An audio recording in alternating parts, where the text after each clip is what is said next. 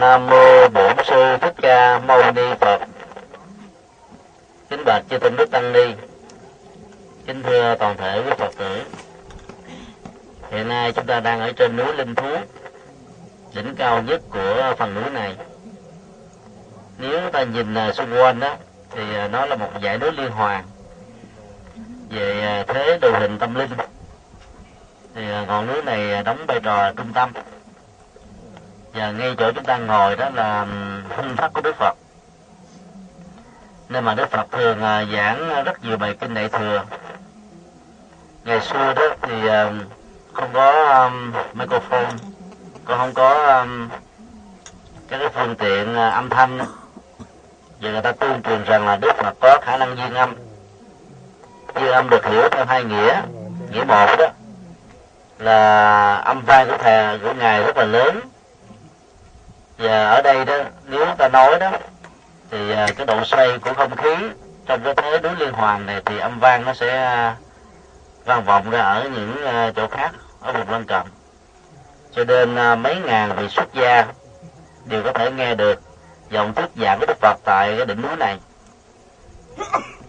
Nghĩa thứ hai của duyên âm đó là ngài nói bằng cái khả năng nhiều ngôn ngữ khác nhau à, do đó người nghe đó có thể nghe được bằng à, ngôn ngữ của mình. Thì ý thứ hai tôi thấy thì là cái yếu tố của um, cái truyền thuyết thì nó hơi nhiều. Còn uh, trong uh, tình huống của um, việc mà làm cho âm ba nó vang vọng khắp mọi nơi đó thì có vẻ nó thiết thực hơn và nó gần gũi hơn. Ngày hôm nay chúng ta rất là may mắn. Trên đường đi lên đó thì nắng rất là gắt nhưng khi có mặt ở trên tại đỉnh núi đó, thì ta thấy bắt đầu có mây. Nhờ đó mà cái ờ, độ dịu của nắng đó, nó làm cho mình có cảm giác rất là mát mẻ, như được sự ờ, che chở. Và làm cho chúng ta có cảm giác là đang sống lại với mấy chục thế kỷ trước. Trong cái không khí của những bản kinh đại thừa được Đức Phật tuyên thuyết tại đây. Trên đường đi ờ, các tìm thang lên nếu quý vị để ý thì ta thấy là có hai hang động. Ở bên phải chúng ta bên dưới đó đó là hang động của ngài à, tôn giả mục đường liên. Trên nữa đó thì sẽ là pháp và cái cuối cùng đó là ngã a nan. Như vậy ta có tất cả là ba hang động. Trong 10 đại đệ tử của đức phật đó, thì ba vị thánh giả vừa nêu đó được xem là chói sáng nhất. Tại sao bảy vị còn lại không có vị nào có hang động mà chỉ có ba vị mà thôi? Quý vị có thể đặt thắc mắc. Có phải đó là một sự ờ, phân biệt đối xử hay không? Chắc hẳn là không. Tại sao chỉ là ba mà không là bốn, không năm, không sáu, không bảy, không mười? Trước khi lên đến ờ, đỉnh núi linh thú để gặp đức phật á, thì ờ, tất cả mọi người đều phải đi ngang qua hang động đá của tôn giả một kiền liên. Vốn nổi tiếng là thần thông số một ngài có um, sáu pháp thần thông. Trong đó cái phần tha tâm thông đó biết được cái tâm trạng của con người. Đến đâu thì muốn gì tốt hay là xấu tâm trạng và các cái ờ, trạng thái tâm lý như thế nào ngài đều đọc và biết được. Như vậy đó là một cái cảnh cửa cánh cửa radar về phương diện an ninh. Như tôi nói trong con người hiện tại và đó là cái cách um, để thuần hóa cái tâm của những người mà mang cái tâm niệm um, không tốt lên trên núi này đó. Thì qua cái đài radar đó sẽ được thanh lọc hết. Và đây chính là cái uh, cửa ngõ um, an ninh rất là tốt cho đức phật. Và tất cả những vị thánh giả cư trú ở uh, các gốc cây xung quanh đây. Qua khỏi uh, cái hang động của tôn giả một kiền liên thì ta đến ngày sáng lập pháp tượng trưng cho trí tuệ số một có thành thông mà cộng với trí tuệ nữa đó. Thì cái thiện trí thiện tâm của chúng ta đó, có phương pháp luận. Thành thông đó là một phương tiện tốt để chúng ta hóa độ, thông qua sự cảm phục về những cái phép màu, cái cơ thể sinh học đặc biệt của vị thánh giả này mà những người khác không có được. Và trí tuệ được xem là phương pháp luận vì đó là một loại kiến thức về nguyên lý, kiến thức về quy luật trên nền tảng của nhân nhân duyên nhân quả vô thường vô ngã. Cho nên mọi vấn đề mọi vấn nạn mọi mọi khổ niềm đau trong cuộc đời đó nếu có trí tuệ đi ngang qua đó thì được xem như đó là dấu chấm cuối cùng đó là sự kết thúc. Như vậy khi gặp được ngày à, xá lợi xá lợi phất đó, thì à, những cái bế tắc những cái khổ đau của mình chúng nó gần như là nó đã được tháo mở khá nhiều rồi. Và cuối cùng mới gặp tôn giả a nan. Bởi vì một trong tám điều kiện tôn giả a nan à, thưa thỉnh đức phật là bất cứ giảng một bài kinh nào cho ai cái điều phải có mặt của tôn gia đang ở bởi vì ngài như là cái máy thâu. Thâu lại tất cả nguyên nhân những gì Phật đã dạy, để ngài mới tương thuộc lại những điều đó. Thế Đức Phật bởi vì Đức Phật không thể nào là là là lập lại hết, mà lập lại hết thì không có thời giờ để giảng cho những người khác. Là tôn giả a nan là một cái máy lập cực kỳ chính xác. Hầu như là từ cái ngữ điệu cái tức mô tả trình độ thuyết giảng nội dung. Những gì mà đức phật nói thì được tôn giả năng nan lập lại một cách chuẩn xác. Và do vậy rất nhiều vị tỳ kheo và nhiều đệ tử khác của ngài mặc dầu không trực tiếp nghe được lời phật giảng những bài kinh mà chỉ có một số người giống như chúng ta ngày hôm nay khoảng giờ một trăm người ngồi tại cái phòng này thì ờ, đều có thể nghe lại từ tôn giả a nan và đó là một cái lời phát nguyện cực kỳ có ý nghĩa của tôn giả nan. Và nhờ đó mà chúng ta có được kinh điển, đọc để hiểu được các minh triết mà đức phật đã giảng dạy trong ờ, thời xa xưa.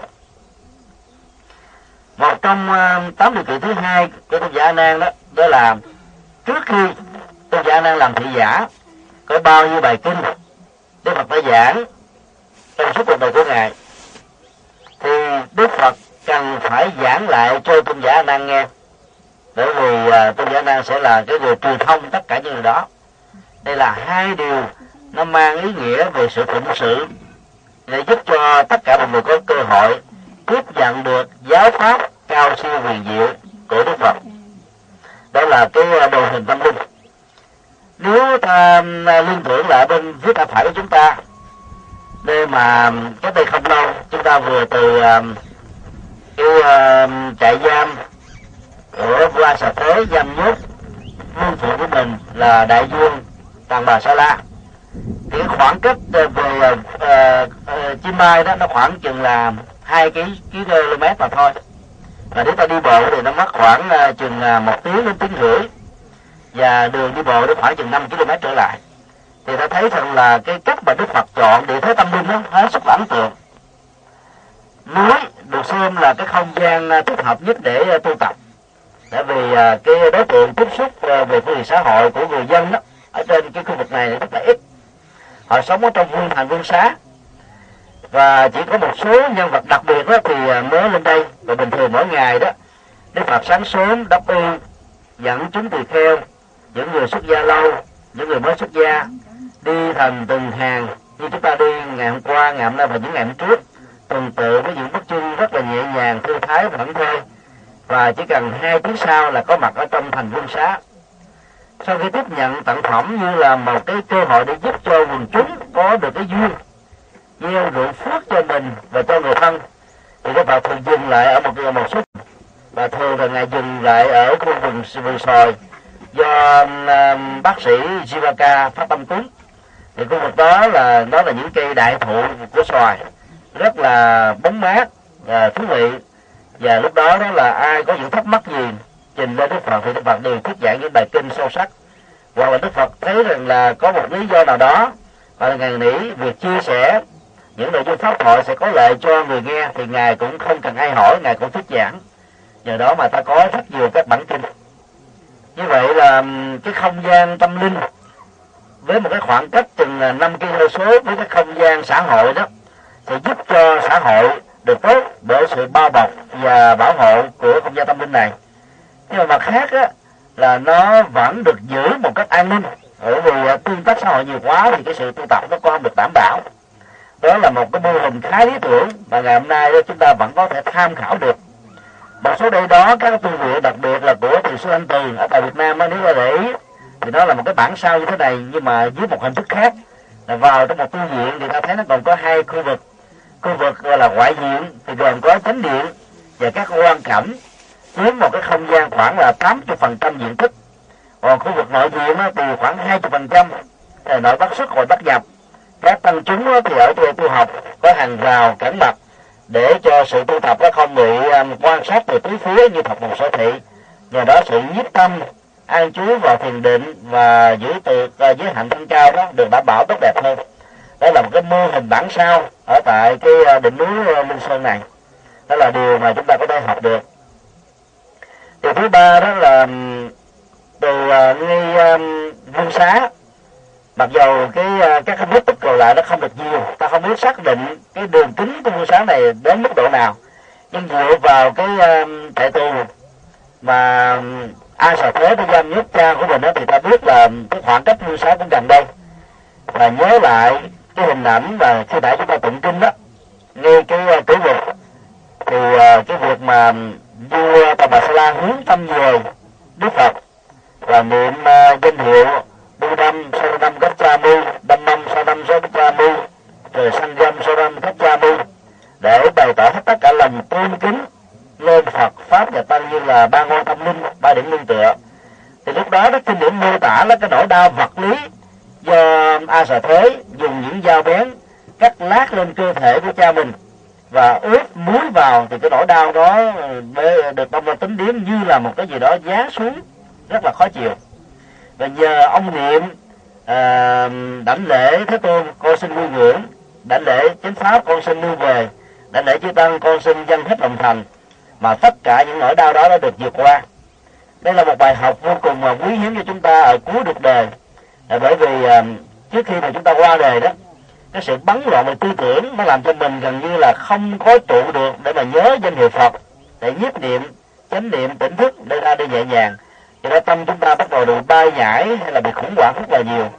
Nhờ đặt chánh niệm lên Phật pháp và tăng với lòng thành kính nhất và vua Tamasala đã quên hết tất cả những cái mối hận thù mà đứa con ruột Tịch của bình đã bất hiếu một cách chưa từng có trong lịch sử và ông đã quán tưởng được nhân quả. Thấy rất rõ rằng là cái ăn oán giang hồ giữa ông và đứa con trai của mình đó đến cái giờ phút đó là kết thúc. Ông không hề có một niềm sân hận một ý niệm trả thù hay là giận dỗi đứa con của mình. Và nếu ta nhớ lại cái tình tiết của câu chuyện nó còn bi đát hơn nữa đó là ngay cái ngày mà hoàng hậu vi đệ mang mang thai um, a xà thế đó thì các nhà tiên tri đã yêu cầu nhà vua hãy phá cái thai đó đi bởi vì đây là một nghịch tử để cho a sẽ thấy sống là đồng nghĩa giết chết nhà vua trong tương lai. Vì thương con của mình quá, cho nên tần bà sa la đã không màng đến những cái lời góp ý đó và đã quyết định để đứa con còn lại và cuối cùng ông phải bị chết một cách rất là thảm khốc. Mặc dù nhớ là những tình tiết đó nhưng mà tâm con cũng không bao giờ có hận thù. Và ông nghĩ thôi, đây là cái kế cũng là cái duyên tốt nhất để mình tu chuyển hóa cái niềm mà sân hận nhất và để à, tháo gỡ những cái ăn quán giang hồ trước đây. Và nhờ đó nó cái đau khổ niềm đau đã được vượt qua. Như vậy là khi có mặt tại đó ta niệm câu thần chú về à, giảng sanh rồi niệm danh hiệu đức phật a di đà để hồi hướng công đức cho nhà vua. Cũng thông qua đó ta xin hồi hướng tất cả công đức cho những người à, bị tù tội vì yêu quê hương yêu tổ quốc đã xả thân vì à, vận mệnh của dân tộc vì đại nghĩa của quốc gia hàng à, triệu người, hàng trăm người trên thế giới này vì yêu thương tổ quốc của họ mà họ đã hy sinh bản thân của mình. Thì có mặt tại đó và hôm nay có mặt tại linh thú, nơi mà đức vua đã hướng tâm về, thì cũng mong tất cả cho công đức và quý phật tử hồi hướng công đức để mong cho tất cả ăn quán giang hồ trong các cuộc chiến. Mà nỗi khổ niềm đau nó không phải là một thế hệ. Những người đã nằm xuống rồi cái quan hồn uổng trụ của họ nó còn đè nặng lên trên dân tộc để ta mong cho họ được siêu sinh để cái người sống được thoát hóa. Và do vậy ờ, sau cái cuộc chiến được kết thúc đó, ăn quán giang hồ được uh, liệm tắt và đó chính là cái năng lượng của lòng từ bi vô cùng vĩ đại vô cùng to lớn mà tất cả chúng ta nên hướng về để chúng ta vượt qua. Nỗi khổ niềm đau nó có hai chỗ để bám víu hoặc là thân hoặc là tâm. Bây giờ đức vua đã nghĩ đến tam bảo tức là dâng hết lòng thành của mình về ban ngôi tâm linh cho nên không còn để tâm lý đến cái nỗi đau của thân thể. Và như vậy cái nỗi đau của vật lý nhờ đó được vượt qua. Đây là một bài học vô cùng quý giá. Thân thể ai cũng bị bệnh tật và nếu ta để cho thân thể trừng phạt và lúc nào mình cũng nghĩ tới đến nó thì nỗi đau ngày càng được tăng trưởng. Do vậy thực tập theo cái thức mà vua tầm mà sau đó làm thì giúp cho chúng ta vượt qua được những nỗi khổ và niềm đau. Và bây giờ xin mời tất cả cùng uh, niệm danh hiệu đức uh, bổn sư bảy lần để liên tưởng đến hàng trăm các bản kinh lệ thừa mà Đức Phật đã tuyên thuyết ở đây, vô cùng có ý nghĩa mà ngày hôm nay ta có được cả kho tàng minh triết cái bài sâu sắc của Đức Phật dạy.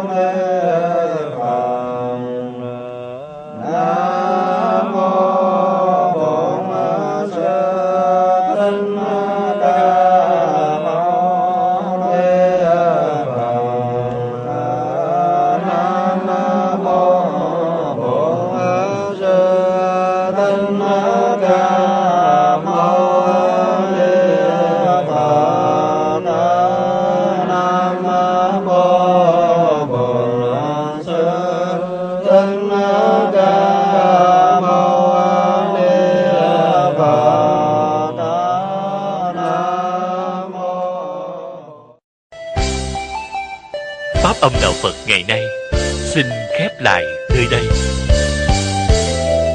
Quý vị muốn thỉnh hoặc ấn tống các đĩa CD về Đại Tạng Kinh Việt Nam, các kinh sách do Thầy Nhật Từ biên soạn, các bài pháp thoại, các CD về âm nhạc Phật giáo, cũng như muốn đóng góp vào các hoạt động từ thiện của Đạo Phật ngày nay.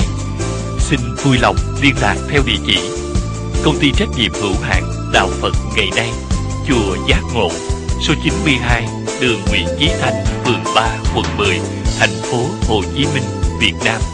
Điện thoại 083 394 121 083 8335 914 093 863 2991 093 7693 196 Email buddhism today yahoo.com Thích nhận từ amos.yahoo.com Website www buddhismtoday.com Quận web tủ sách Phật học học.com